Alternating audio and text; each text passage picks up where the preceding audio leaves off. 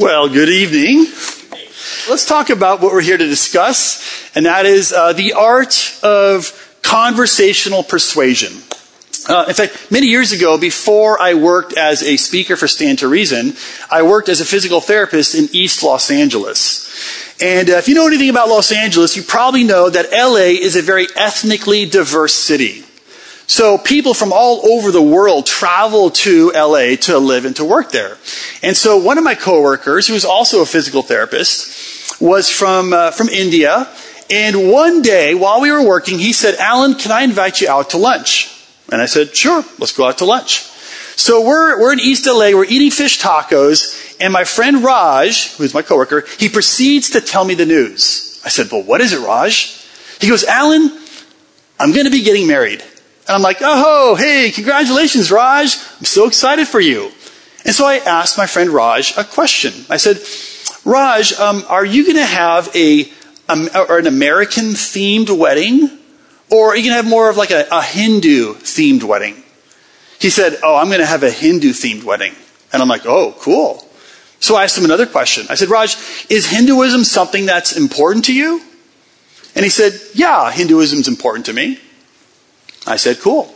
So I asked him another question. I said, Raj, do you believe Hinduism is true? And he thought about it for just a moment and he goes, yeah, I think Hinduism's true. I said, cool. So I asked him another question. I said, Raj, do you believe all religions are true? Like not just Hinduism, but Buddhism and Islam and Christianity and Judaism and so on and so forth. And he thought about it for a little bit longer and finally he said, yeah, I think pretty much all religions are basically the same. Now, at this point of the conversation, I came to realize my friend Raj is what we would call a religious pluralist.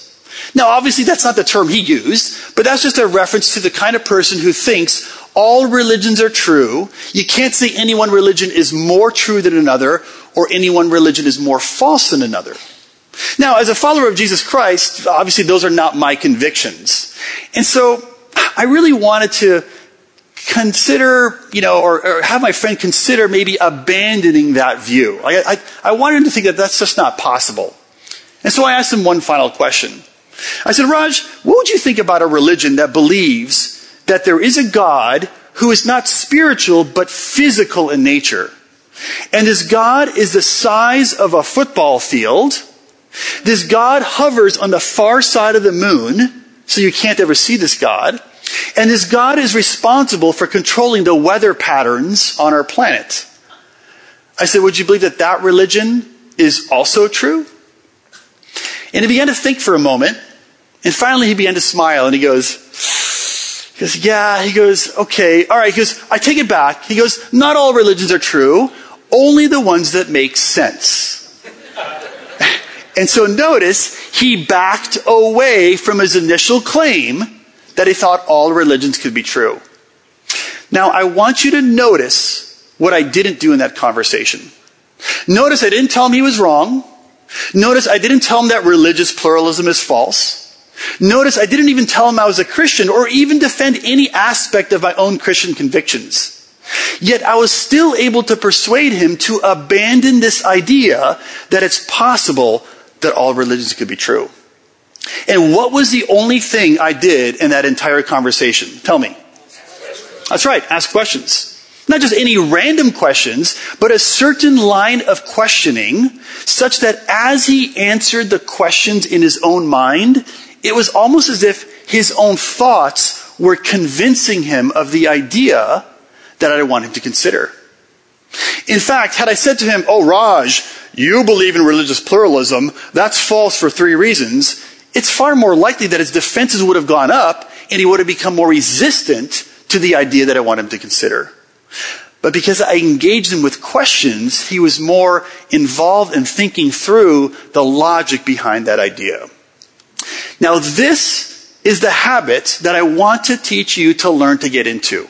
It's the habit I want you to implement in your lives as you go about every day engaging people of all sorts. Okay? I want you to get into the habit of asking questions. All right?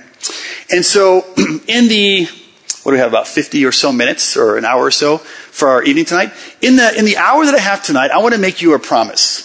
Now, I know we're coming up on an election uh, in November here, and I'm sure all kinds of politicians have made all sorts of promises, probably many that they won't be able to keep, okay? But, uh, but here's a promise that I think I can keep, alright? And my promise tonight is to give you a game plan that will allow you to converse with confidence in any situation, no matter how little you think you know, and no matter how articulate educated or aggressive the other person that you're talking to might be. Right? So that's my promise is to give you that game plan. Now, before we get to that though, I want to give you some context as to where what I'm about to teach fits into our lives as Christians. Now, in uh, 2 Corinthians 5, 18 through 20, it's a very well-known passage where Paul is talking to the Corinthian believers. He's just told them that they are a new creation. The old is gone. The new is come. And then Paul starts to share some of the, the benefits that come with being a follower of Jesus. And then he talks about, oh, actually, I didn't turn to it in time here. Let's see. Let me, uh, talks about uh, some of the benefits that come with being a follower of Jesus.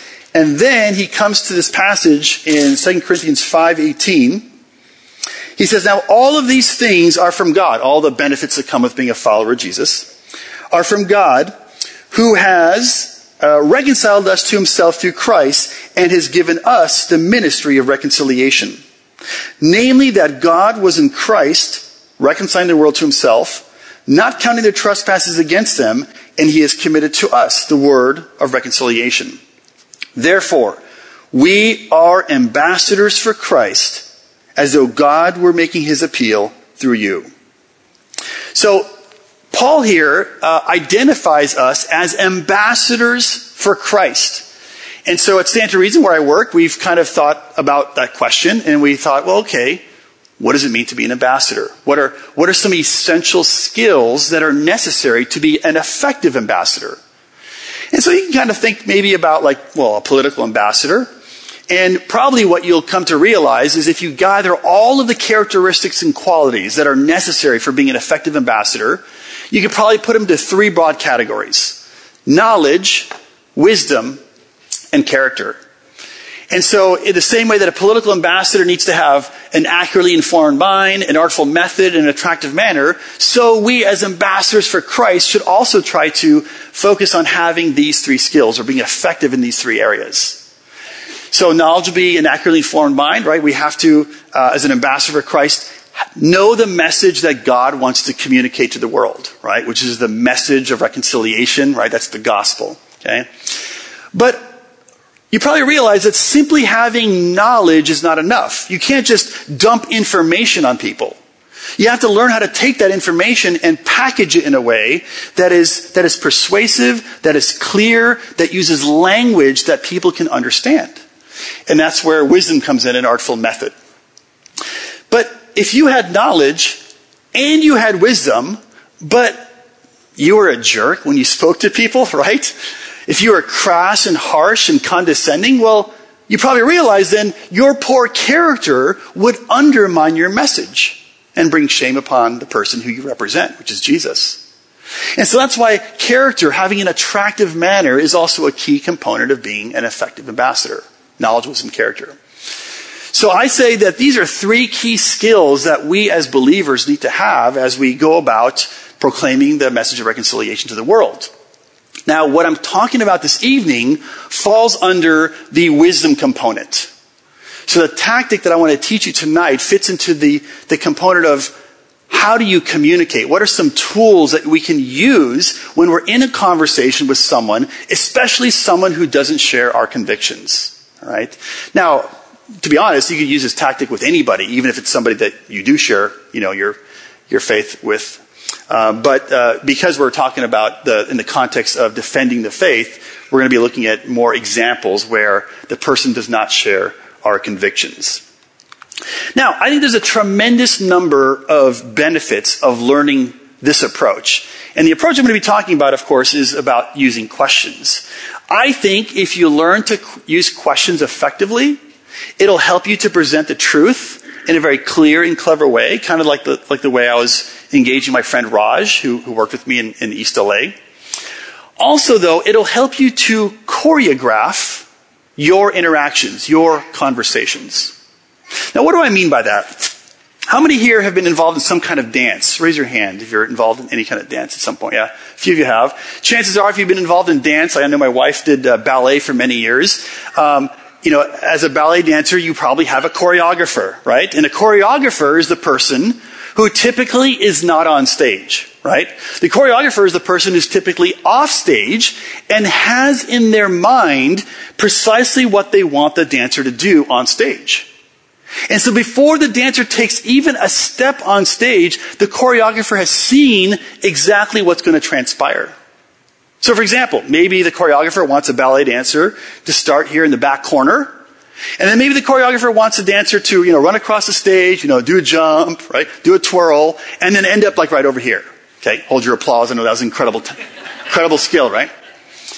And so before any of that happens, the, the, the choreographer's kind of seen that all take place. And I submit to you in the same way, if you learn how to use questions effectively, you can choreograph your conversations. So think back with me to my uh, original story when I talked about my friend Raj, the Hindu. As soon as he told me he's getting married, and as soon as I realized he's a Hindu, I knew where I wanted to go in that conversation. And so I thought, how am I going to get there? I thought, okay, let me use questions to get us to that one place. So I asked one question that brought our conversation over here. Then I asked another question that brought our conversation over here. Then I asked another question that brought our conversation over here. And kept doing that until we were right here, and he was forced to answer the question, would you believe in a religion that teaches us God's behind the moon and controls our weather? Now I knew he would say no, and I knew that would challenge his, his viewpoint. And so I used questions to get us to that particular point. And that's what I mean by if you learn how to use questions, man, you can choreograph your conversations to get to places where you want to be in order to perhaps put some pressure on people's uh, thinking. Um, also, and I think this is kind of the, the upshot of, of, of questions, they can allow you to recognize someone's mistaken thinking for the purpose of guiding them to the truth. And here's a key point while remaining gracious and charitable. okay? Right? It's really easy to tell people, you're wrong, you're stupid, you're an idiot, you know, and be really crass and harsh, right? But remember, we're ambassadors for Christ, right? We represent Jesus. So we want to try to engage people's minds in a way that's gracious and winsome and kind. And I think using questions, as long as you don't do it like a FBI interrogator, um, then, uh, then you, you certainly can achieve that. Now, having said that, I realize probably some of you might be thinking, Alan, man, this sounds incredibly manipulative. Like, what kind of like, you know, daddy issues do you have? You want to control people? Like, what's wrong with you, you know? And I'll admit, yes, this tactic I'm going to teach you is incredibly powerful. And as anything that's powerful, it can be abused, right? Automobiles are powerful, right? They're large, heavy machines that travel at very fast speeds. And when, uh, when used for good, then of course they can get you from point A to point B in a, in a very quick way, right? But when abused, they can cause injury or death. And the same way that this tactic is incredibly powerful, it can be abused. But I want you to know that this tactic is not inherently some trick or clever sophistry or some sort of like ploy, right? But yes, people can use this to belittle people, to corner people, to make them feel stupid. Okay? That's not the reason why I'm trying to teach you this, right? I'm presuming that you want to be a gracious and loving ambassador for Christ who has a love for those people who are lost. And then you want to use this tool as a way to, um, to engage their minds. Okay?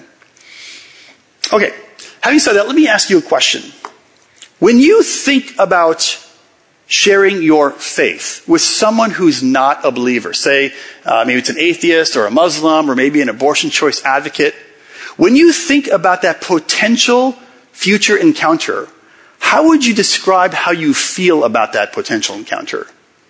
Would you say you're a number one? Are you the kind of person who's like, yeah, I relish the encounter. Bring it on. Where are they? I want to talk to somebody who does not share my faith. Or would you say you're a two? You're like, you know, I'm willing to share my faith, but to be honest with you, I'm nervous, I'm uncertain, and I'm scared. Or would you say you're a three, you're like, I run the other way when I think about the possibility of sharing my faith, okay? So out of curiosity, raise your hand if you're a number one. Do we have any number ones in the audience who just love and relish sharing their faith? Okay, I don't see a single hand. Okay. Oh, a couple, alright. Uh, how many, raise your hand if you're number two, you're willing but nervous. Okay, it looks like a majority. Number three, you try to run the other way. Okay. How many won't raise their hand no matter what I ask them? I see that hand. I appreciate that. I see that hand. I, I feel like, okay. All right. So for those of you who are a one, which is just a few of you, you can take a nap for just five minutes. I want to talk to those of you who are a two or a three, or who didn't raise your hand, and just quickly, just raise your hand and tell me what are the reasons why you're nervous, uncertain, scared, or try to run the other way. What's, what's the concern? Yes, over here. You don't want to upset who you're talking to. Okay, so you're, have a fear of perhaps upsetting the person that you're talking to. Obviously, you're talking about religious matters that can get heated. You don't want to upset them. Totally legitimate and reasonable concern. Yes, over here. I don't want them to feel that the relationship is, is depending on whether we come to an agreement about that. Okay, so you don't want to be, you don't want them to think that the relationship depends upon you two agreeing on this particular matter, right? So that makes you, Genuine care, you know. Right. Yeah, okay, so totally reasonable concern. All right, yeah, what else might be a reason why? Yeah, over here. Don't want to feel stupid if you can't articulate what you want to say. Okay, yeah. So you don't want to feel stupid if you can't articulate what you want to say, right? You don't, you don't look foolish and be a bad representative for Christ. Sure. Yeah. Reasonable concern. What else might be a concern? What else are you nervous, uncertain, or scared of? Yeah, over here. Fear of being judged that would jeopardize your relationship. Okay, if you, if you feel the other person is going to judge you, that might jeopardize your relationship with them. And perhaps they're a friend or a family member. Right, yeah, you, you're concerned about that relationship. Totally legitimate concern. What else? Any other things you want to share why you might be nervous, uncertain, or scared? Yes? I don't feel like you need to, well, it depends on who, where you are and what, uh, what happens at you. Sometimes you just, it it all comes very easily and it just pops out and it's fine. Other times you feel like you need to develop a relationship with someone before you attempt to, and sh- show them the love of Christ first before you start to do kind of an argument, not argumentation, but, you know, more, the more uh, head sort of. like, Okay, yeah. So she was saying, so the concern is that, you know, you want to sometimes first develop a relationship with a person before you're engaging them on something more substantial. You want to show the love of Christ first, and you might not have an opportunity to do that. Okay, so that might be a concern. Good. Did you have a second one, sir? Oh, you, you'd raise your hand. Like, yes, go ahead. Yeah, if I know somebody beforehand has had a bad experience Mm. in some Christian faith, uh, got one guy in particular in mind that uh, I was told that he not only closed the door to the discussion, he locked it. He was a real challenger. And uh, happily, the last time I saw him, he told me that he started watching Hillsdale College online and watched C.S. Lewis and found it very inspiring. So, so the concern was that this person who already had a, a bad experience with a, with a, a Christian. Yeah, Okay. Now, now the door was cracked open. Sure. gave- I gave him a copy of a, a J. Warner Wallace book, the former law enforcement. Yeah. Yeah, it's great. Okay. Yeah, so reasonable concern, but now, now things are looking up, which is good. But yeah, they may have had a bad experience with a Christian, so they have these preconceived notions. Man, Christians are, you know, narrow-minded or whatever it might be. Good. Anything else that comes to mind? A reason why? Yes. Yeah, um, if you're not in one-on-one, but say you're out to lunch with three or four colleagues, and you can't have a one-on-one dialogue, so just to approach that and date, or Okay, yeah, so if you're out, you're out to lunch, with three colleagues, it's not going to be a one-on-one dialogue. It's going to be one against three, perhaps. You might feel a little bit out, outnumbered. Yeah, totally reasonable concern. Good. Yeah. So these are all legitimate reasons I think that would put you as a number two or a three. And by the way, when I evaluate myself for this particular question, I put myself at a number two as well.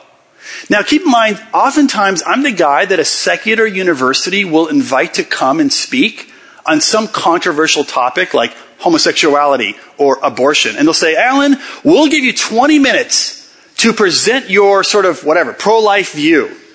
And then after you're done with your 20 minutes, we're putting up two microphones. We're going to have people line up and you have to debate or answer anybody who comes up to the stage. and we go back and forth for an hour and a half. Now, do I relish that encounter? No! Okay. I'm willing, but I'm nervous, uncertain, and scared. And sometimes I turn down those events. Okay? Why? Because I have exactly the same fears and concerns that you just mentioned. Right? I'm not any different than you in that sense. Right? So notice, the problem is not that we have these fears. The problem isn't that we're concerned about those things. It only becomes a problem when that paralyzes us from ever taking a step and engaging other people in conversation. And I believe if you learn this a tactic of engaging people in a certain way, it'll give you the confidence to still share your convictions even though you have those particular fears. All right? So, before I teach you this tactic then, uh, which I think is a good approach, I want to give you an example of a bad tactic or a bad approach. And I can't think of a better way to do that than to show you a video clip from the movie Nacho Libre.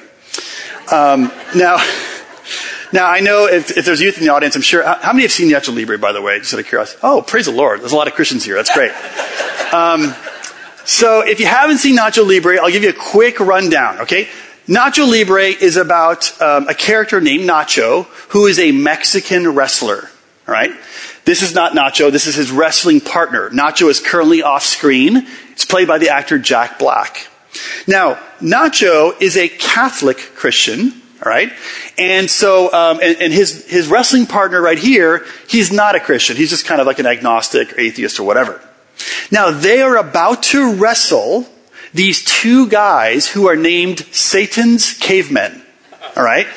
And so, and keep in mind, this is a comedy, right? So, Nacho is thinking, wait a minute, he's got this weird idea. He's like, we cannot wrestle Satan's cavemen when my own wrestling partner is not a Christian and hasn't been baptized.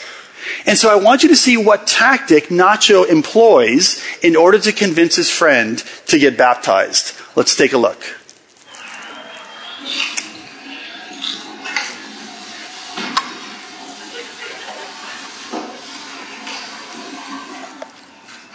Now about your salvation and stuff. How come you have not been baptized? Because I never got around to it, okay?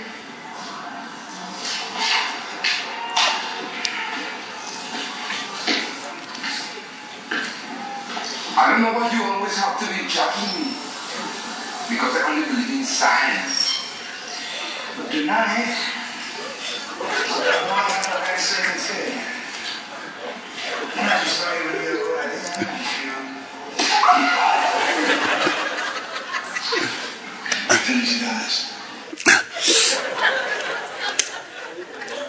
Not quite the Presbyterian baptism, is it? Uh, but maybe, Pastor Ted, you might consider uh, adopting some of these elements. Yeah. So, so Besides it not being Presbyterian, what's the problem with this approach of baptism? What's the pro- why, why is this not the way to baptize somebody? It's force. That's right. Okay, so he's forced to do it. Um, would you say his friend now is more or less likely to think getting baptized is a good idea? Less, exactly. Because when you're pressured or when you're forced to do something, oftentimes you just develop walls that go up and you become more resistant to that thing that someone's trying to pressure you to do. And I think this is oftentimes a picture of how many of us who um, are so eager to see our friends, our neighbors, or our family members come to know Christ, we often come across to them like telling them a bunch of statements. Hey, you gotta believe in God. Hey, you know, trust in the Bible. You know, Jesus died for your sins. You know, plead the blood or whatever we say, but we make statement after statement after statement after statement after statement. And it comes across like we're just trying to dunk their heads in the water. And this is why oftentimes the walls go up and they become more resistant to what we're saying. And that's why I'm saying we gotta take a different approach. And the different approach I want to suggest to you is what we call the Columbo tactic. Now, how many have seen the TV show Columbo? Raise your hand. Wow, yes, even more Christians. That's great. All right. So, the, the Columbo's amazing because you you watch this TV show, and uh, I know there's reruns on still somewhere. And uh, you know, Columbo, you, you watch the show. The beginning of the show begins with a crime happening. So a crime unfolds, right? You see it happening as the viewer, and then Lieutenant Columbo comes on the scene, right?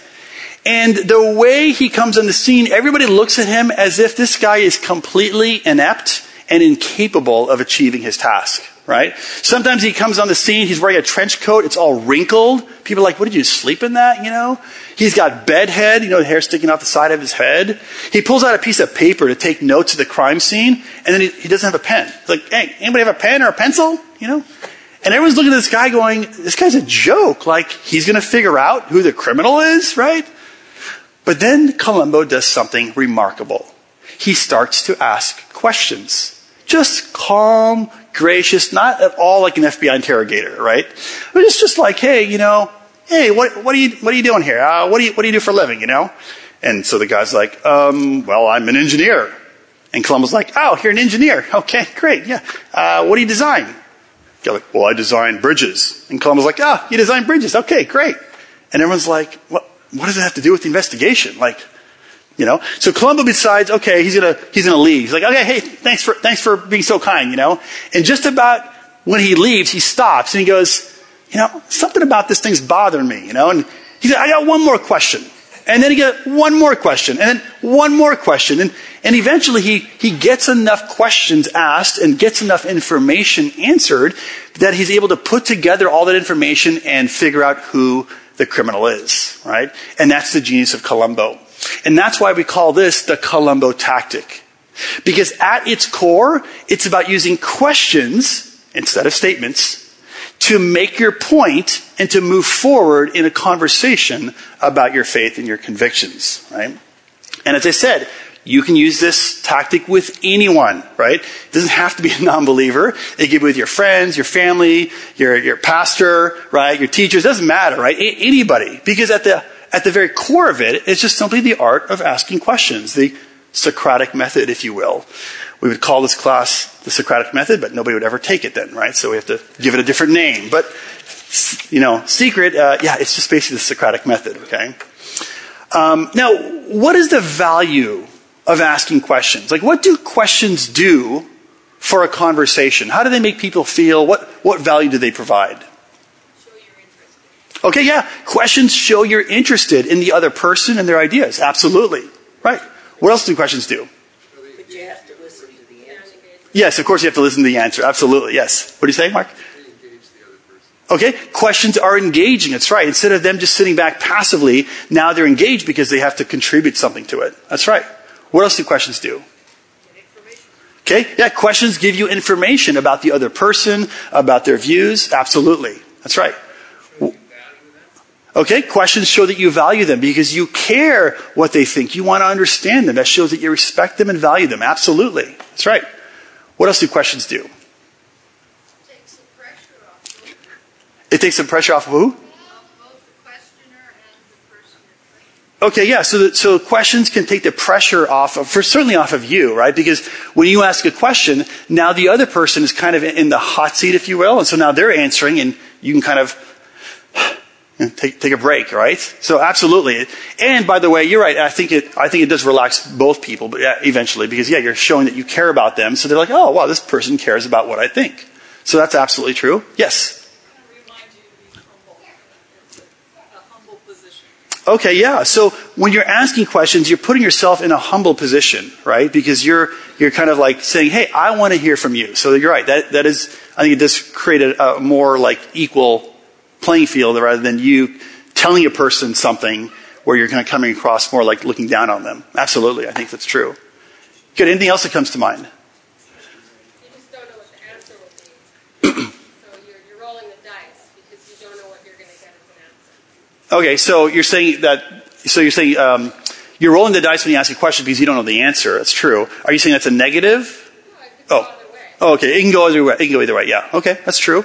Yeah, but perhaps they'll tell you something that will be revealing or, or valuable for you as, a, as your discussion progresses. Okay. Yeah. Good. Anything else that comes to mind? Benefit of questions. Yes. Yeah, helps to establish rapport. That's right. Typically, it's a more friendly situation. When I've been in a, um, a conversation where somebody I didn't know and I'm asking questions, it's like we immediately become friends in a sense. Absolutely. Even if we disagree with something. That's right.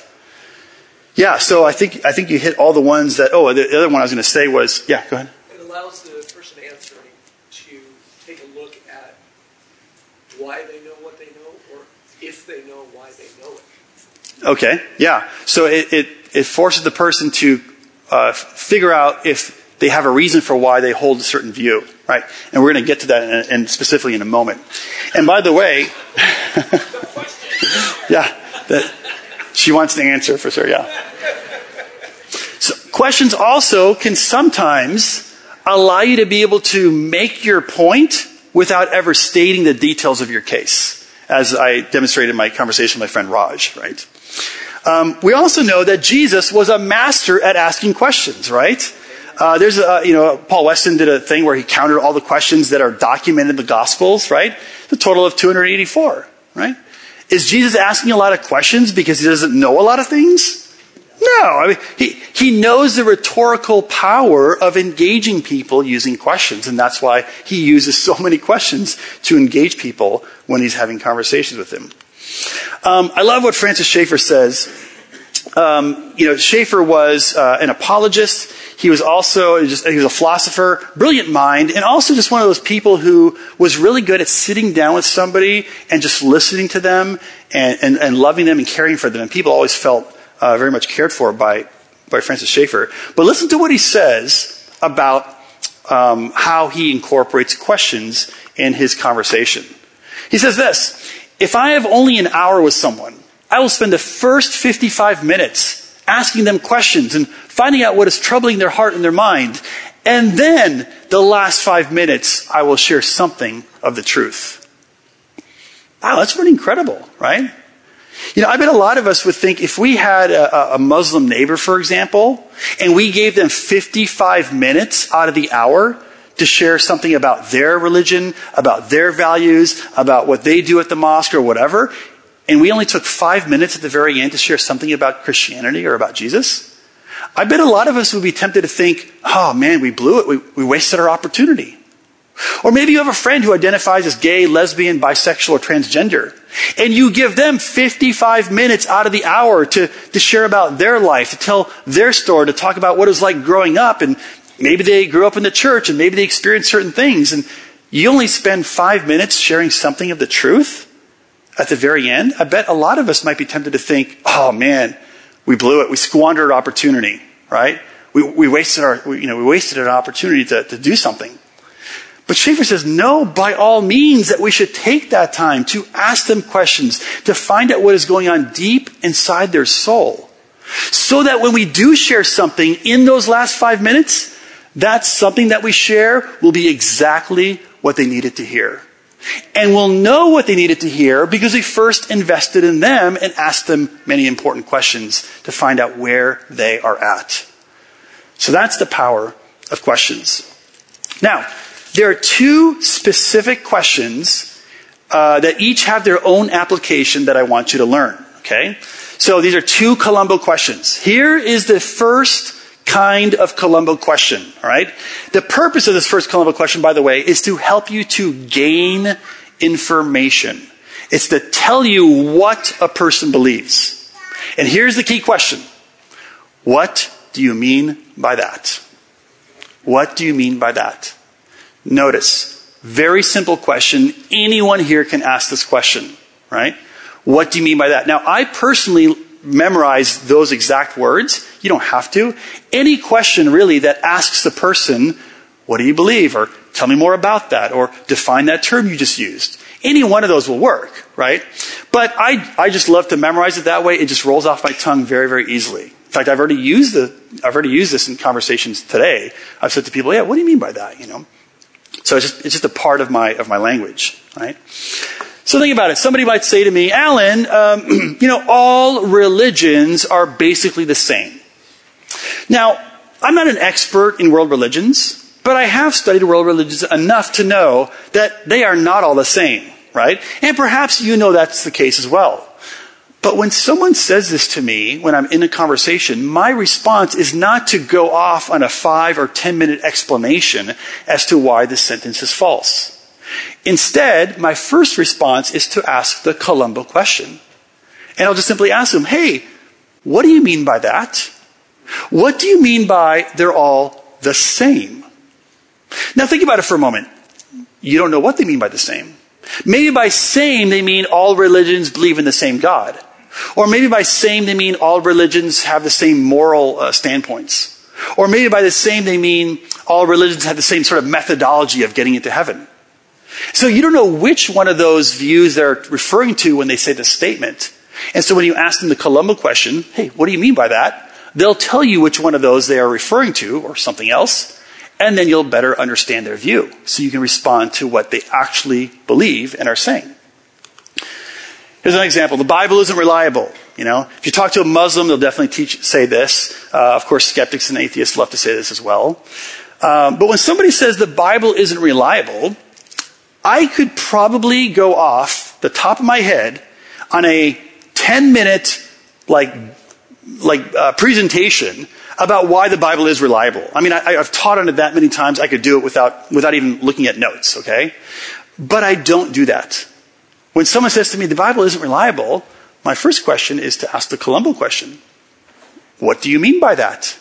Okay. Notice, by the way, that's an easier response than trying to refute it, okay? But I'm going to ask, well, what do you mean by that? What do you mean by reliable? Now, again, I submit to you that you don't know what they mean by just that sentence. Maybe by reliable, they mean the Bible isn't a reliable source of history. Or maybe the Bible isn't reliable when it speaks to scientific matters. Or maybe the Bible hasn't been reliably transmitted such that what the biblical authors wrote thousands of years ago is what we have in our Bibles today, which is more an issue of transmission, right? And so when you ask them, well, what do you mean by reliable? They'll tell you which one of those they're referring to, and then you'll understand exactly what their view is. You'll have gained information, and then you can respond if, if you want, right? Uh, people say, I'm pro choice. Okay. Again, we might be tempted to think, oh, well, if somebody says that, it's obvious what they believe. But is it? I've, I talk to abortion choice advocates all over the country, and I tell you, when someone says they're pro-choice, it does not automatically mean that they are in favor of abortion throughout all nine months of pregnancy. Sometimes they'll say, no, I'm only in favor of abortion if it's, um, you know, for these reasons, but not these reasons. Or if it's for birth control, then I'm against it. Or I'm only for abortion in the first trimester. Or whatever. They have all kinds of nuanced views.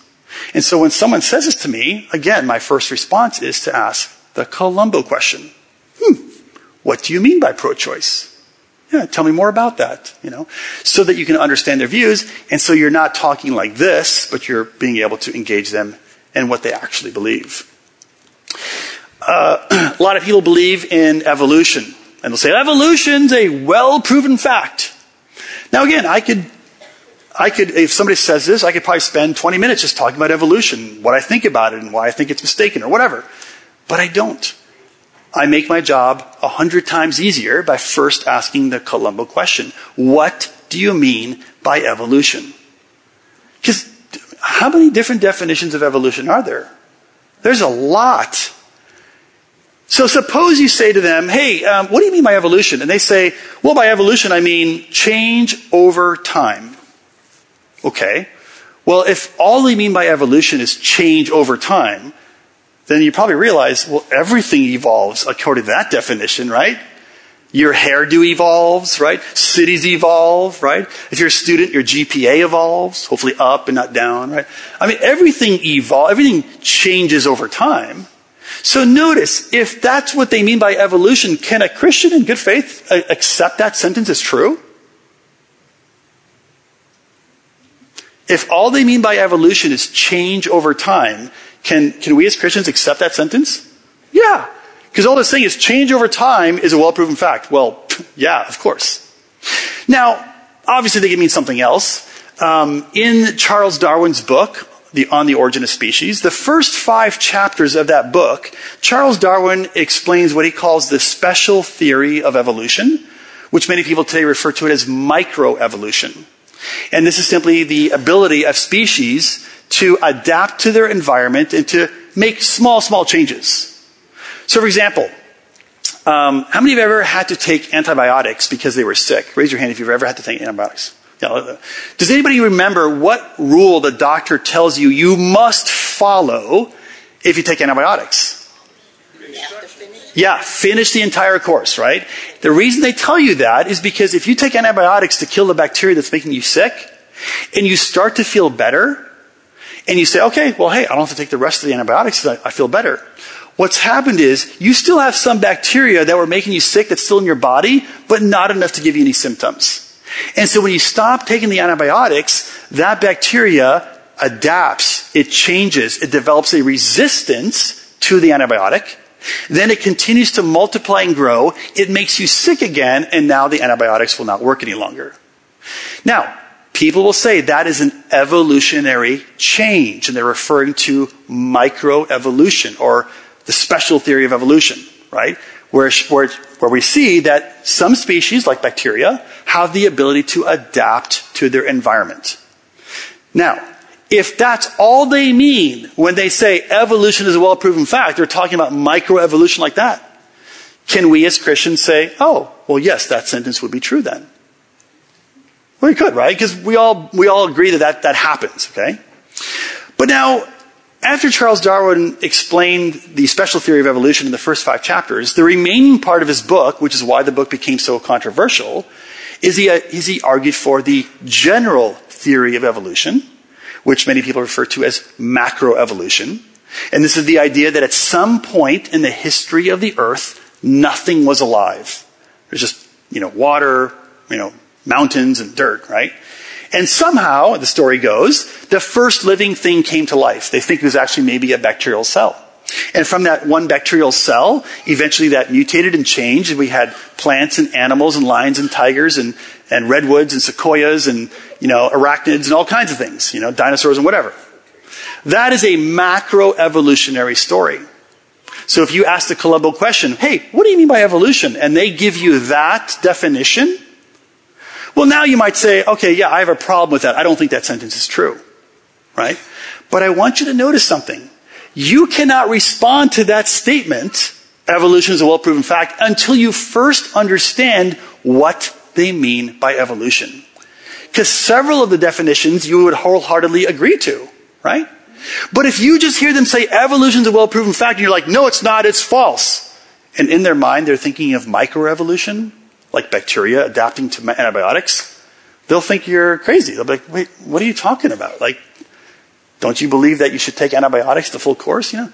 So that's why this Columbo question is so key. It helps you to make sure that you understand what they're saying so that you can respond appropriately. And there's, you know, I can give you, I mean, a million examples. Stem cell research, there's adult stem cell research, there's embryonic stem cell research. Some kills an innocent human being, some does not. I mean, there's all kinds of stuff that you really will need to say, hey, what do you mean by stem cell research? Okay? So this Columbo question would apply to a whole host of topics. Now, the point is, is that you want to ask this question because, number one, it shows interest in their beliefs, right? Also, notice this question buys you valuable time. If you're in a conversation and someone presents something like the Bible isn't reliable, and you're like, oh man, I am not sure what to say, okay? So you ask the Columbo question, hey, uh, what do you mean by reliable? Now they're going to spend maybe a minute or five minutes answering that question, and guess what you can do? Catch your breath, collect your thoughts, pause for a moment, you know. Maybe they'll say something in that minute where they're answering your question that'll trigger your memory. Oh, I remember learning something about that or whatever, or you'll, you'll figure out a way to respond, you know. So it buys you valuable time, right? It gives you more material to work with because they're now answering the question. But ultimately, it tells you what they believe. So that number one, you don't misunderstand them. And number two, so you don't misrepresent them. And that is a big blunder. I mean, it's an embarrassing blunder if you um, take what they believe and instead of representing accurately, you misrepresent what they believe in such a way where now their view looks more stupid and foolish and easier to attack, and then you attack that view that they don't actually hold. Does anybody know what that mistake is called in logic? Yes, it's called a straw man fallacy. Straw man fallacy. And uh, the reason it's called a straw man fallacy is because it's believed, or it's known, that it's a lot easier to attack and knock down a man that is made out of straw than it would be to attack and knock down a man that is made out of flesh and blood, right? Like Dwayne the Rock Johnson, right? Notice, This is a mischaracterization of a real person. And given the option, hey, which one do you want to try to knock down? Obviously, you're going to want to knock down this one, right? But this is exactly what's happening if you don't ask the Columbo question and you misrepresent a person's view because you don't understand it in such a way where their view looks a lot easier and more foolish to attack. And then you attack that. And they're like, wait, you just attacked a view I don't hold. Like, do you want to have a conversation with me or do you want to just misrepresent what I'm saying and attack that, you know? So it looks very foolish. So that's the first question, the first Columbo question. What do you mean by that? It tells you what they believe. But there's a second key Columbo question. And the second Columbo question tells you why they believe what they believe. It tells you what the reasons are for why they hold what they hold, right? and um, what it will also help you to do in just a moment, you'll see, is perhaps the most important thing I'm going to teach you tonight, which is to reverse the burden of proof. Okay? But before we get to that, we have to unpack first what an argument is. Can anyone here tell me the definition of an argument? And I'm looking for two key components to this definition. Can anyone tell me what an argument is? Yes, father of, of many debate, many a debates. Collection of premises, uh, one of which is true. Okay, so a collection of premises. Yeah, it's true. Uh, maybe let's uh, less technical jargon. Like, how, how would you, if you're presenting an argument, what are you what are you trying to do? What, what's what's necessary in that argument? Yes. Okay, so assertions, yes, in conclusion. So, um, so yes, you need to have an assertion. An assertion would be your claim, your belief, what, whatever you think is true. Okay, but merely having a claim or your opinion is not enough for it to be an argument. You need something else to turn that claim into an argument. And does anybody know what that other thing is? I know you've you're kind of touched. Yes. Okay, you don't need a differing opinion. That if you had two people each has their own claim. That's true, but you don't actually need another person to have an argument. You need your claim with something else. What turns that claim into an argument? Yes. Evidence. That's right. So evidence or reason. So an argument is simply your position, your claim with evidence or reasons to back it up. Right? So when my wife picks me up from the airport and I'm flying, you know, I've, I've gotten home from a trip and we're driving back to the, you know, driving back to Escondido from San Diego International. And she says to me, Hey, uh, do you want to get something to eat on the way home? And I'm like, sure, let's, let's go to, let's say I say, let's go to Taco Bell. Okay. now she's, so, so my wife's a kind of a health nut, right? So she's going to say, why would we go to Taco Bell, right? Now notice, I've expressed my claim we should go to Taco Bell. What she's asking for is a reason to back it up. Why would we do that? Now, suppose I whip out a coupon. Two tacos for a dollar right here. Okay? Well, I say, well, because we have a coupon. We save some money. Now I've given a reason to back it up. Right? So now I've presented an argument. Right? Or suppose you're going to paint the family room. And you and your spouse or whoever's talking about it, you're like, what color should we paint it? Let's paint it blue. Why should we paint it blue? You say, oh, because it's going to help match the couch or the couch will look better or stand out. Okay. You just presented an argument. You, you have a claim, we should paint the room blue. Why? Because it'll help make the couch look better. So notice, there's nothing argumentative about an argument. I mean, it could, it could evolve into an argumentative thing, but an argument is simply your point of view with evidence or reasons to back it up. Okay? If you just have a point of view, that is not an argument. Right? Now, I like to use the analogy of a house to illustrate an argument. Right? A house, notice, has um, a roof, but a roof on the ground is not uh, a house, right? Don't, don't buy such a property, right? You want to have walls that hold up the roof. And so the roof is your claim or your belief or your opinion. And then you have evidence or reasons to hold up that roof. Okay? So this is critical that you understand what an argument is. If you just present an opinion or a claim, that's not an argument. Unless you provide evidence or reasons, then you've turned your claim into an argument. Okay? Now, let's get into the burden of proof question. Okay, what is the burden of proof? Can anyone give me a definition for the burden of proof? Former lawyers are not allowed to answer. Okay? But it is, a, it is kind of a, a term that's used in the legal setting. Does anybody know what the burden of proof is? Evidence? It does involve evidence. It's true. Yes. Enough evidence to persuade someone of what you want. Okay, enough evidence to persuade someone. Uh, well, yeah, you do. You do need evidence to persuade someone of something, but it's it's something else. There's something else involved in the burden of proof. Yes. Yes, the responsibility. That's exactly right. So um, you're all kind of like hovering over it. Yeah. The burden of proof is the responsibility that someone has to give evidence or reasons for their view. And the way the burden of proof rule works is this. Whoever makes a claim, it's their job to bear the burden of proof. Right? Whoever offers their opinion, it's their job to provide evidence to show why that opinion is true. It's not the other person's responsibility to counter that opinion. Right? So, I mean, this is generally how our, our you know, legal setting, our legal thing works, right? So if I, um, so my friend Greg King sitting there, if I was to accuse Greg King of stealing my car, like, Greg, you stole my car. He's like, no, I didn't. I'm like, yes, you did. You stole my car. He's like, dude, you have a 2008, you know, Honda CRV. Why would I steal your car? It's like 200,000 miles. It's, oh, you know, you stole my car. So we go back and forth. Eventually we end up in court. And I'm claiming he stole my car. Now, who is the one who bears the burden of proof? Who is the one who's responsible for presenting evidence first? Me or Greg? Me. Because I'm the one who made the claim. I'm the one who made the accusation. I'm responsible for presenting evidence for, for my case. Now, suppose I provide zero evidence. Does Greg have to say anything in that court setting? No. He walks out of that court completely free and innocent. Because I never made an argument. I just presented my, my, um, my opinion, but I never gave evidence. But say I pull out my phone and I'm like, okay, here's my ring camera app, and I have a video footage of him breaking into my garage, stealing my car, and driving off with it. Okay? So now I've turned my claim, my opinion, into an argument because I presented evidence.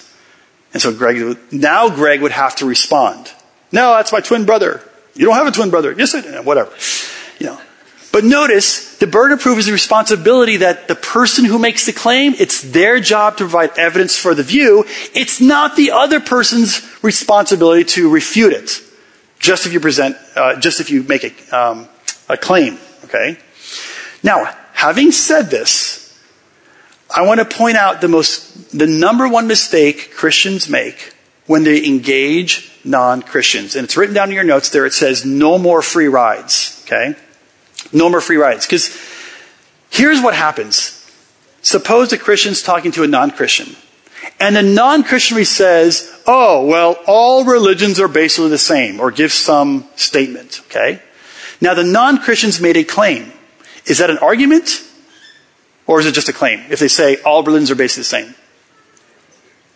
Yeah, it's just an opinion. Okay? So who bears the burden of proof? Proof. The non-Christian or the Christian? The non-Christian, right? They've made the claim, it's their job to back it up. But here's the mistake that virtually every Christian I hear make. When we take Christians, we train them, we go out and to do evangelism, here's what happens. The non-Christian says, oh no, no, no, no, they're not. All religions are not the same. Because you see, in Christianity, Jesus is the Son of God. In Islam, he's not the Son of God, he's just a prophet. And in um, Judaism, he's not the Son of God or a prophet, so you see, they can't be all the same because all the. And the Christian goes off for five minutes trying to refute someone's opinion. They're not refuting someone's argument, just refuting someone's opinion, their claim. This is what I call giving a person a free ride. You are taking on the burden when the burden does not belong to you, and you're making your task a hundred times harder than it needs to be. Brothers and sisters, listen to me very carefully. If someone presents an opinion or a claim and they have not given evidence for it, it is not your job to try to refute it or show why they're mistaken. It's their job to provide evidence and reasons why that claim is true. But if you go around life thinking that I have to respond to every claim anyone makes, you will never want to share your faith because it's an impossible burden to bear to expect that you can respond to every claim out there. If I went around life thinking, oh, I have to respond to every claim, every opinion someone offers, I too would never want to share my faith. Because who, who, can, who can bear that burden? Instead, if they offer a claim, make them shoulder the burden of proof. And the way to do that is to have Columbo help you out. And here is the second key Columbo question. How did you come to that conclusion?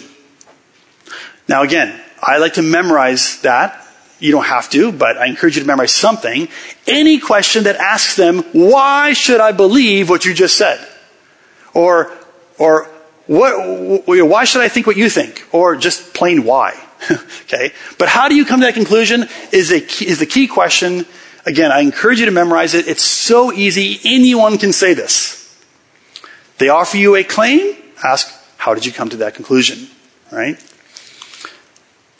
So, for example, someone says the Bible has been translated and retranslated so many times, you can't possibly know that what the biblical authors wrote is what we have in our Bibles today. Okay? Is that a claim or an argument? A claim. Are people allowed to believe that? Sure, they're allowed to believe that, but do not treat it as an argument. That is just a roof on the ground. Okay? So, if someone says that, my response, again, now I could, again, I, have studied this a little bit, so I'd be like, oh, well, I could respond and give like a five minute refutation of that claim, but that would be giving them a free ride. And so instead, I asked the Columbo question, hey, um, interesting claim, interesting opinion, thank you for sharing that. Hey, how did you come to that conclusion? And then wait and listen for an answer. People say to me, Alan, uh, you know, Jesus, he taught reincarnation after he traveled to India. Now, I'm not a historian. Maybe you're, maybe you're not a historian. Maybe you're not a Jesus scholar, Jesus expert, okay? It's okay. You don't have to be. They're the ones who just made a claim. It's their job to back it up, right? So the response to this would be, hey, how did, how did you come to that conclusion? And then wait and see if they can provide walls to the roof they just offered you that was on the ground, right? Do not take on the burden of proof. Both of those are just claims. Again, people are allowed to believe in them, but don't mistake them for an argument. Lawrence Krauss, Stephen Hawking, and many others will say, oh, you know, the universe just came into existence by itself. Really? Interesting claim. Hey, how did you come to that conclusion? Because a lot of people parrot back what they hear these guys say. All religions are basically the same. How did you come to that conclusion? The Bible is full of fables and myths. How did you come to that conclusion? Every living thing came from a single cell life form. How did you come to that conclusion? Science has proven the Bible wrong. How did you come to that conclusion? Notice every single one of these statements is just an opinion, it's just a claim, it's a roof on the ground. Again, people are allowed to believe it, just don't treat it like, it's an, like if it's an argument. Don't take on the burden of proof and try to refute it. Make them shoulder the burden of proof. After all, they're the ones who've made the claim. They're the ones who should bear the burden of proof. Okay? And this question, how did you come to that conclusion, has all the benefits of the previous question and all the benefits of questions in general, right? It shows interest in their view. It buys you valuable time. It gives you more material to work with. And here's the key. It assumes that they have reasons for their view and they're not just emoting or just asserting. But listen to me carefully. Do not be surprised if you ask them, how did you come to that conclusion? and they give you a blank stare.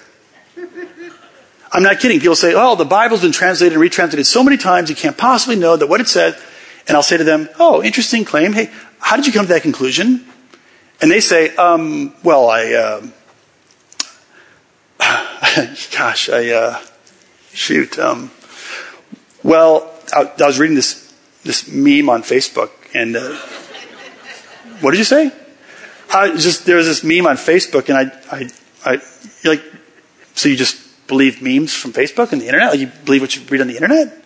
Well, you know, and the reason why they're caught off guard is this: they're used to Christians giving them a free ride.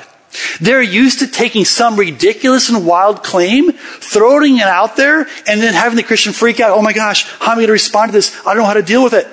And they're just sitting back laughing. I just threw out some ridiculous claim that has no grounding whatsoever in reality, and I'm just watching the Christian squirm.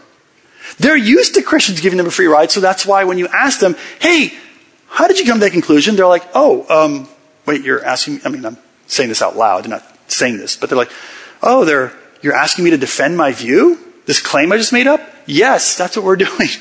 Because that's the reasonable, justified, and gracious thing, right? This is not a trick. You know, if you say to an atheist, hey, God is real and he loves you, you know what they're going to say? Prove it. And what they mean by prove it is, how did you come to that conclusion?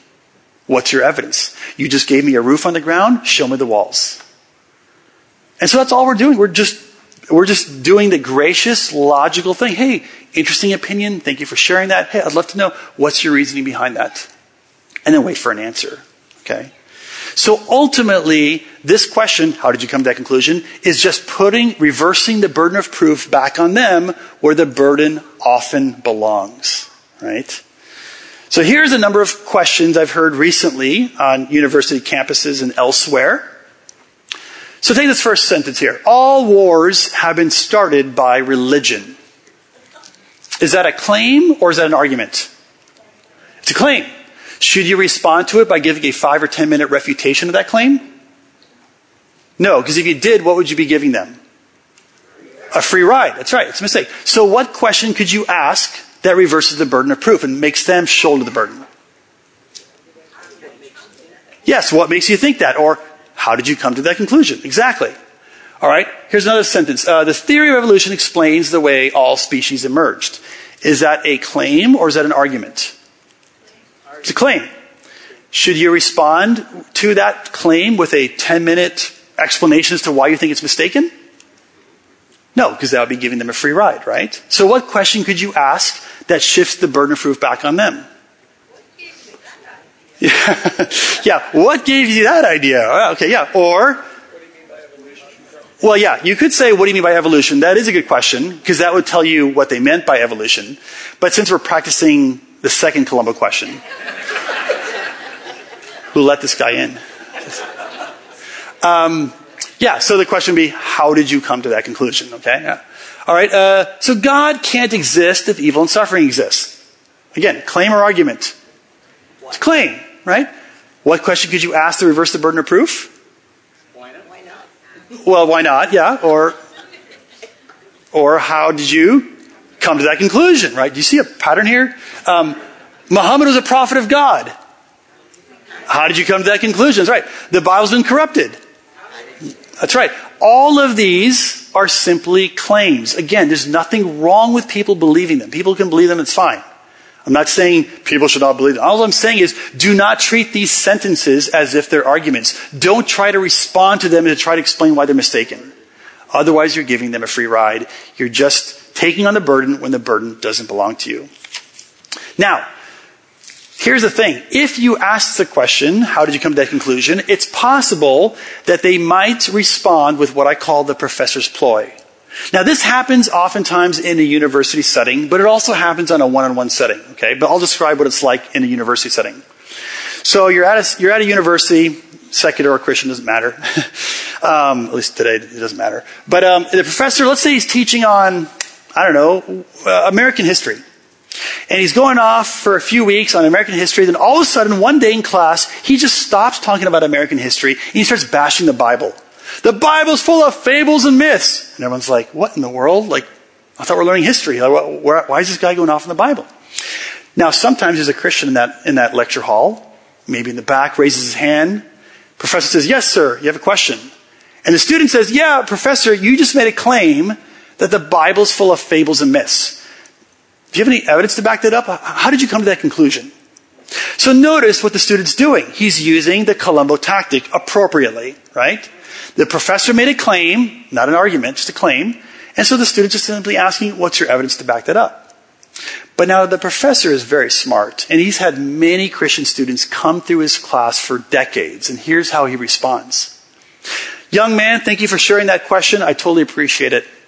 Hey, listen, I'm an open minded kind of guy. I'm not here to impose my views on everybody else. I'm willing to consider other people's views as well. So, young man, go ahead and feel free now to share with us why you think the Bible is trustworthy and true. Now, what has the professor just done? Yeah, he just put the burden of proof back on the student. Is that where the burden belongs? No, right? So he's, this is the professor's ploy. And so if you were in that situation as a student, you should be like, well, wait a minute, professor. you're the one who made the claim, right? You're the, you're the teacher. We're the students. We're here to learn from you. Like, do you have any evidence to back up your view? Or should we just take everything you say on faith? No, don't say that. That's kind of, that's the cocky Alan getting out, out of control. Okay. no, but so, and this might happen in, an, in a regular conversation. You know, you're meeting with, uh, you know, you're going for Thanksgiving dinner coming up here, right? And, you know, Uncle Bob's there. And Uncle Bob's, you know, not Christian. Uncle Bob comes to you and like, all religions are basically the same. And you're like, Uncle Bob, um, how did you come to that conclusion? And Uncle Bob says, oh, so you think Christianity's true? Prove it. So Uncle Bob just did the professor's ploy, right? He made a claim, all religions are basically the same. You asked him, how did you come to that conclusion? And instead of answering that with providing walls to his, his house, uh, to his roof, he put the burden of proof back on you by just simply saying, well, prove Christianity is true. And you're like, wait a minute, I, I never made that claim. You're the one who first made the claim. So that's why I say you got to be mindful of that. Okay. Now, suppose though you ask, how did you come to that conclusion? And they answer. They say, oh, thank you for asking. Here's my evidence. And they turn their claim into an argument. They provide walls to their roof. They've now turned it into a house. So they, they, they provide a legitimate argument. Then and only then should you feel any um, uh, should, should you feel it's okay to then respond to that argument if you know how to respond. Okay? So if you know how to respond, they've made an argument, go ahead and feel free to respond to the argument. But what if you don't know how to respond? You know, I remember uh, I was I was at a, um, a wedding and I was talking to somebody I didn't know, and we were talking about evolution, and, and I said to her, I said, "How did you come to that conclusion?" She said, Well, I just graduated from Harvard University with a PhD in paleontology. I was studying under Stephen Jay Gould, who's one of the leading paleontologists in the world. And let me tell you, and she gave me an answer. I'm like, oh, okay. So that might happen. I mean, it may not be that kind of a dramatic thing, but they might present to you now an argument and you don't know how to respond. So here's how I address a situation when they've presented an argument and I don't know how to respond. Here's what I do or I don't know how to respond to the argument. First thing I do is I acknowledge their point. I say, hey, thanks for telling me that argument. I've never heard that before. I appreciate it. Thanks, thanks for sharing that. That's very cool. I've learned something today. Then I ask them, can I get back to them? I say, hey, you know what? Can I think about that for a couple days and get back to you? Like maybe Uncle Bob presented some great argument and you're going to see him again in early December, you know? Or maybe you're in class and you're going to see that student three days later, you know? Can I, can, I, can I think about that and get back to you? I've never had anybody say to me, no, you need to respond right now. It's like, everyone's like, sure, go ahead and think about my amazing argument, you know? Then I go home and I do some research. I, you know, maybe go to a website like like our website, str.org. Woo. Um, no, but seriously, actually, our website, str.org, we have a ton of free articles, podcasts, YouTube videos, answering questions and challenges of all sorts. Okay, this is what we do. And there's literally thousands of pages and articles of videos and whatever. So check out that, or or maybe um, coldcasechristianity.com, which you were referring to. Uh, J. Warner Wallace, who's a friend of mine, he is a former cold case homicide detective and uh, he was an atheist. Then he took his homicide detective skills and applied them to the Gospels and to the resurrection, and discovered that actually they there's good reason to trust that it actually happened. And he became a Christian, and now he speaks all over the world. Um, and his website's called coldcasechristianity.com, and he's got a ton of free resources. Again, also, um, you know, that could probably answer a lot of questions. Uh, reasonablefaith.org is the website of William Lane Craig. William Lane Craig is probably one of the top Christian philosophers um, in the country, if not the world. He's probably one of the top Christian debaters in the world. Like this guy goes to any country, like South Africa, debates the top atheist in South Africa and wins. He goes to Germany, debates the top atheist in Germany and wins. Um, Richard Dawkins, one of the most famous atheists in the world, he's a British evolutionist, refuses to debate William Lane Craig because he know he would get slaughtered, right? There are forums on the internet by atheists that only talk about how do we defeat William Lane Craig? How come all of our top atheists always lose? When William Lane Craig just presents the same arguments for God's existence all the time in every debate, and yet nobody seems to be able to address them. Anyway, so he's got a website called reasonablefaith.org. And if you are come across an argument, you're like, wow, this is scientifically or philosophically tough, you might find, again, free resources there, okay? The point is, is that after I ask if I can get back to them, I go and do my research, right? Figure out the answer, go to this website, maybe call Pastor Ted. You know, usually he likes to answer questions around 2 to 3 a.m. when you're doing your quiet time, so feel free to give him a, a text or call at that moment, right? Anyways, you get your answer, and then you go back to them, and when you see Uncle Bob or you see your classmates, say, hey, you know, I was thinking about what you said that one time. And it occurred to me that, and then you give your response. Okay? So notice, you don't have to have the answer right then, right there. Just say, hey, good, good, good argument, interesting. Can I think about that? Go home, get your answer, come back. By the way, if you keep doing this, every time you're confronted with a challenge or an argument that you don't know how to respond to, you know what's going to happen after a year or two? You're going to give yourself an incredible education. And what you'll discover is the same objections are raised over and over and over again by multiple people.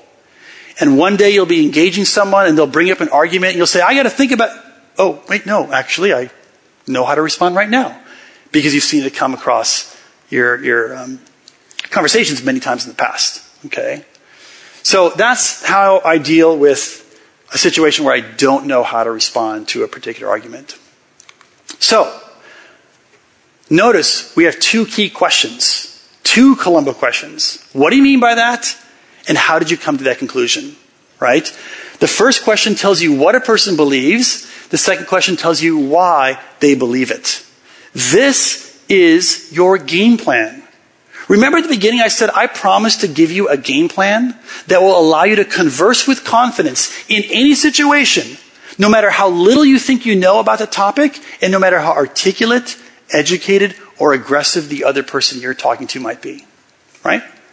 Here's your game plan. Two key questions. You can use this in any situation. Trust me, I've, I've done it. Imagine you getting on an airplane and you're like, I'm going to fly from San Diego to, I don't know, Boston. And you're like, you know what? I got five hours on this flight. I'm going to grab my Bible. I'm going to start reading my Bible on the airplane. And, and maybe the person sitting next to me will see me reading the Bible and that will be an opportunity to have a conversation, right?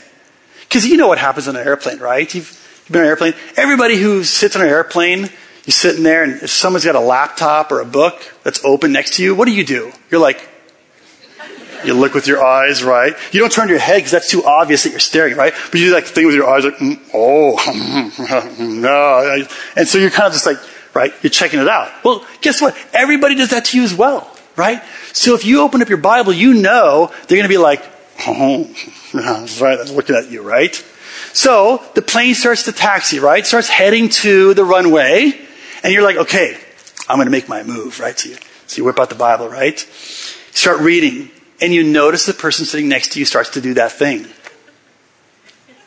And you're like, oh, you're like, I got a live one. oh, yeah, you're all excited, you know? So you're like, okay, I'm going to make my move. So the plane takes off and you finally get up the guts to turn to them and say, hey, I notice you're checking out what I'm reading here. I go, can I tell you about Jesus Christ who I'm reading about in these gospels? And as you're saying that, you realize the person sitting next to you is Richard Dawkins, the most famous atheist on the planet and you're like, oh my, I'm going to die. And my response to you is, no, you're not, because you know who's got your back? Jesus. Well, yes, Jesus, but Columbo, yes. Columbo's got your back, right? Just go into Columbo fact finding mode. Hey, Professor Dawkins, tell me more about that. Oh, interesting. Hey, what do you mean by that? Oh, I see. Hey, how did you come to that conclusion? Oh, okay, very interesting. You can just Columbo him to death, okay? And you'll be good. By the time the plane lands, Dawkins will be running down the jetway, you know, get me out of here. You know? So you can use this with anybody, right? This is your game plan. All right. A couple of things before we close. Uh, a few points here. Um, some final thoughts. A lot of people um, who I know who worked in the military in some way often tell me, Alan, the more you sweat in training, the less you bleed in battle. The idea is the more you practice with your friends in a, you know, non-hostile situation with, you know, rubber bullets or whatever they do, you know, the less likely you are to get shot in the battlefield and bleed for real, right? Because you practice in a safe situation with your friends and stuff like that, you're, you're going to be more equipped and handle it in the real situation. And I would say to you, this is exactly what happens also with tactics. Practice. What do you mean by that? And how did you come to that conclusion? With your friends, with your family, in a safe situation where you're not, you know, pressured. And that way you learn it and you develop muscle memory. And so when you're in a more hostile situation, those words will flow off your tongue much more easily. Okay? That's what I mean by the more you sweat in training, the less you bleed in battle.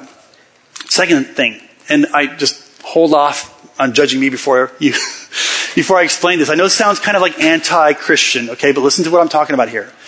Don't feel compelled to present the gospel in every conversation. Now, here's what I mean by that. I think a lot of us, um, growing up in the evangelical world, feel this pressure that if we're talking to someone who's not a believer, you know, you're at, with your neighbor, you're talking about the shrubs, you know, between your houses. It's like, oh wait, they're not a Christian. I have to bring up the gospel. And so what happens is you feel that pressure, and then if you don't do it, you feel guilty. Or what happens is because you feel that pressure, you try to force the gospel in a conversation where it just feels completely unnatural and bizarre. You know, you're talking to somebody, maybe you got a, you got a new truck, and you're like, hey man, I noticed you got a new truck. And your friend's like, yeah man, you like it? You're like, yeah, yeah, it's a cool truck. I noticed you got a, a Ford, not a Chevy. What's with that? They're like, well, uh, you know, I, I like Ford. I like the, the body shape of the Fords, and plus I think they have a better uh, resale value, so I, I decided, to, you know, I chose to buy a Ford. And you're like, oh, okay, I can see why you chose to buy a Ford. Why don't you also choose to follow Jesus Christ? And they're like, whoa, like, where did that come from? Like, you're just talking about Fords and Chevys, and now you're talking about Jesus? Like, what? Like, like, don't be that guy or gal that tries to like shoehorn the gospel into every conversation. Okay? Look, don't get me wrong. I'm not saying don't present the gospel. Yeah, of course. We're ambassadors for Christ. We're called to proclaim the message of reconciliation. God gives you the opportunity. By all means, take it. I'm just saying don't force it in a situation where it's awkward and people are like, what in the world are you doing? And then instead, so instead of trying to feel compelled to present the gospel in every conversation, instead make this your goal. Make it your goal to put a stone in their shoe. You know when you get, yeah, stone in their shoe, yeah. When you get a stone in your shoe, every time you walk, you can't stop thinking about that stone that keeps poking you in the sole of your foot right? And in the same way, try to use the Columbo tactic or those Columbo questions to engage their mind, to provoke them to think about things such that you put a stone in their shoe or a stone in their soul that maybe the Holy Spirit can then use to provoke or poke them and keep them thinking. Okay? That's what I mean by that. And I'll close with this. Um, Mother Teresa has a book called Love, a Fruit That's Always in Season. And in it, she says this thing that I kind of I kind of like. She says, God's not called me to be successful. He's called me to be faithful. Listen, it's not our job to convince people of our arguments or to make people Christians, right? We're not called to be successful in that sense. We're simply called to be faithful, to present the truth in a persuasive and clear way, and then we leave the results up to God, right? Don't be committed to the end result. Be committed to your part that you're responsible for being an ambassador for Jesus, having knowledge, wisdom, and character, and presenting the message of reconciliation. And then let God handle the results. Okay? So that's what I mean by uh, try to think of how you can be uh, faithful. Uh, don't worry about the success. Leave it up to God. Okay. Um, by the way, is that say eight o'clock? Is that what that means? Okay. Are we out of time? Okay. So before you go, um, this is a this piece of propaganda. I mean, uh, this informational um, flyer that was handed out. If you can pull this out real quick, I want to tell you what this is. In fact, wave it like this at me so I can see you have it, and plus it'll cool me down a little bit because these lights are really hot. So on, uh, you'll notice it's perforated, and I want you to fold it in half where it's perforated and pull apart the two pieces. Okay. I want you to take notice though of the side that has the rounded corners. Okay on one side it says the Columbo tactic, right? So the Columbo tactic, remember, this is what we just learned, right? And on it you see three questions. We only covered the first two, but there's three questions on here. This is an outline, a quick reminder of um, the Columbo tactic. This is something you can put in your back pocket, your purse, your backpack, your wallet, your man bag. I don't know what guys carry these days. Your merce. Is that what it is? Your satchel, whatever. This is for you to keep, okay? And uh, for you to remember some of the good Columbo questions. Now, the card that has the right angled corners, this card's for me. Now, on one side it says solid ground. And uh, this is an opportunity for you, if you're interested, to get more training of the kind that I've talked about today. So at Stand to Reason where I work, my boss Greg Koukl, who wrote the book Tactics, um, every two months we mail out a training article on some timely apologetics related question. Like, is hell eternal conscious torment or are we annihilated? What are some causes for same sex attraction? Should we use the preferred pronouns of the people who identify as trans? These are the kinds of timely questions that we address in solid ground. And every two months we mail it out to whoever wants to get it. If you're interested in getting that for free, all you got to do is tell us where you live, okay? So that's on the other side. And so there's a place to fill out your name, your address, or if you don't prefer a paper training article mailed to you, then just include your email address and just put down, Alan, send me the uh, digital version or the email version. And then I'll be sure to send you the email version, uh, digital version. But if you don't say that, we're going to just send you the paper version if you give us um, your address. So before you leave, just come up and hand this to me wherever I'm standing. If I'm talking to somebody, it's okay. Just hand it to me and I'll take it and I'll get you signed up for that free training. Thank you very much.